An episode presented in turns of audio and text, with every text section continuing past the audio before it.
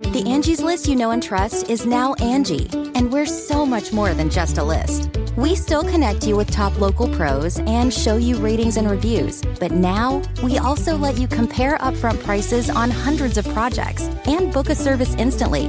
We can even handle the rest of your project from start to finish.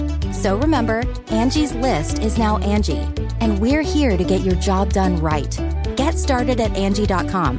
That's A N G I, or download the app today. This is Merriam Webster's Word of the Day podcast for Thursday, November 17th. Brought to you by the new Merriam Webster's Advanced Learners English Dictionary, designed for students and teachers of English as a second language.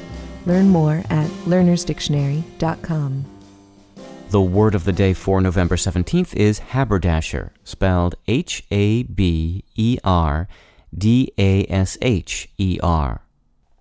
Haberdasher is a noun that means in British English a dealer in notions or small useful items or sundries.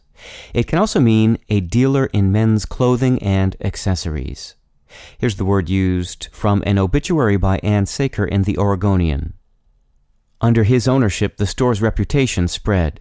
Clients flew into Portland and stayed at the Heathman Hotel to await their appointments with the courteous haberdasher. At various times throughout its history, the term haberdasher has referred to a dealer of hats or caps, a seller of notions, that is, sewing supplies such as needles and thimbles, and apparently, perhaps somewhat coyly, as a person who sells liquor. Nowadays, with hats not being as fashionable as they once were, the word mostly is applied generally as a clothing outfitter for men, with haberdashery referring to the establishment or the goods sold there. Haberdasher derives via Middle English from hapertas, an Anglo French word for kind of cloth, as does the obsolete noun haberdash, which once meant petty merchandise or small wares. I'm Peter Sokolowski with your word of the day.